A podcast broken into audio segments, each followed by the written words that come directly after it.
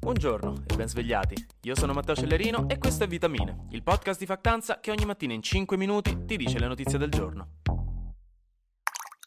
Notizione europea. Finalmente il Consiglio europeo, che sto periodo stava contrattando sulle sanzioni per la Russia in maniera più fratricida e aggressiva di quando provate a contrattare la stazione Nord, l'ultima che vi manca per averle tutte e quattro, a quell'infame che non ci fa nulla ma semplicemente non vuole darla a voi quando giocate a Monopoli, ha approvato il sudatissimo sesto pacchetto di sanzioni. Lo ha annunciato il presidente Charles Michel.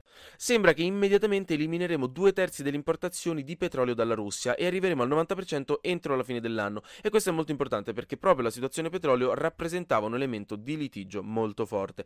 Oltre a questo ci sarà anche l'esclusione della Sberbank, la più grande banca russa, dal sistema SWIFT e un fondo da 9 miliardi per la ricostruzione dell'Ucraina. Ma la cosa importante per l'Europa era il petrolio, visto che sono tutti miliardi e miliardi che si continuano a dare ogni settimana alla Russia con cui si finanzia la sua invasione in Ucraina.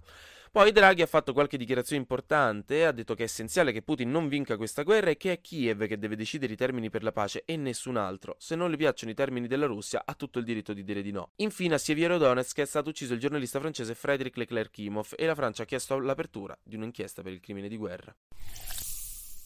Avete presente quella rabbia primitiva e sacrilega che vi viene ogni volta che vi squilla il telefono, che già nessuno vuole rispondere a una chiamata, ci sta WhatsApp apposta? Voi rispondete pure ed è anche qualcuno che vuole vendervi una tariffa del gas, eh, come se non fosse vostro padre a gestire queste cose da quando vivete da soli e continuerà a farlo finché campate. Ecco, per fortuna dal 27 luglio, mai più, verrà istituito infatti il cosiddetto registro delle opposizioni, un registro nazionale che in realtà già esiste, ma che adesso viene rinforzato, in cui si potrà iscrivere il proprio numero fisso di cellulare e automaticamente automaticamente diventerà illegale per le aziende di marketing fare marketing, cioè fare tutte le chiamate, provare a vendervi roba.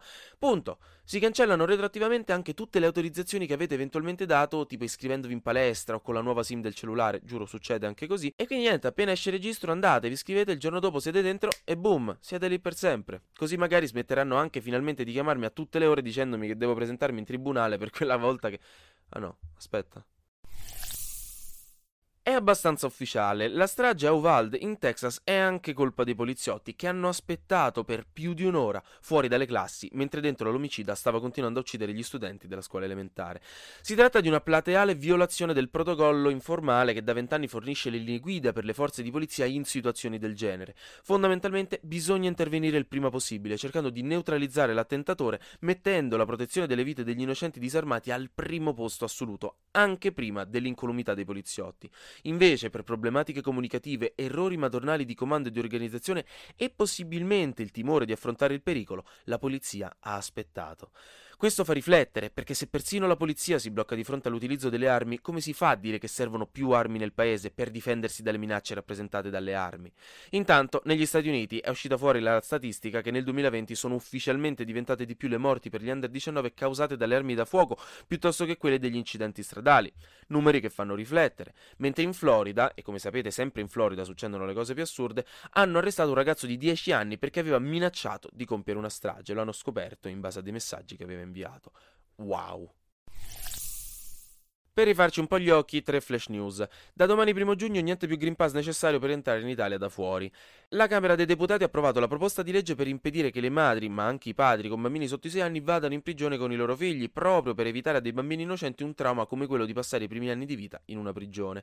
Infine, gli Stati Uniti hanno sviluppato in Tennessee il Frontier, il supercomputer più veloce del pianeta, capace di fare un miliardo di miliardi di operazioni al secondo. Si chiama un sistema Exascale. Incredibile. Anche se in realtà i computer più veloci del mondo sarebbero cinesi, ma non ufficialmente, perché non hanno mai sottoposto i loro dati alle autorità ufficiali, per questioni di competizione con gli Stati Uniti. Finalmente, insomma, siamo vicini a costruire un computer che ci permetta di avere aperti nello stesso momento un foglio Excel, Netflix e tre pagine di Google Chrome senza che diventi un elicottero.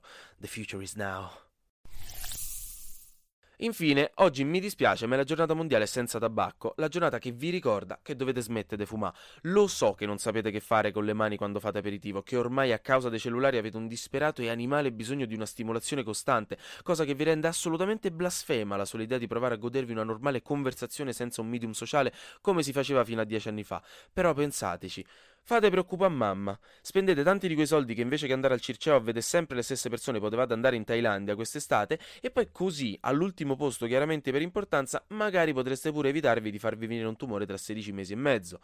E dai, smettete di fumare. Anche oggi grazie per aver ascoltato Vitamine. Noi ci sentiamo domani perché sarà successo di sicuro qualcosa di nuovo e io avrò ancora qualcos'altro da dirvi. Buona giornata.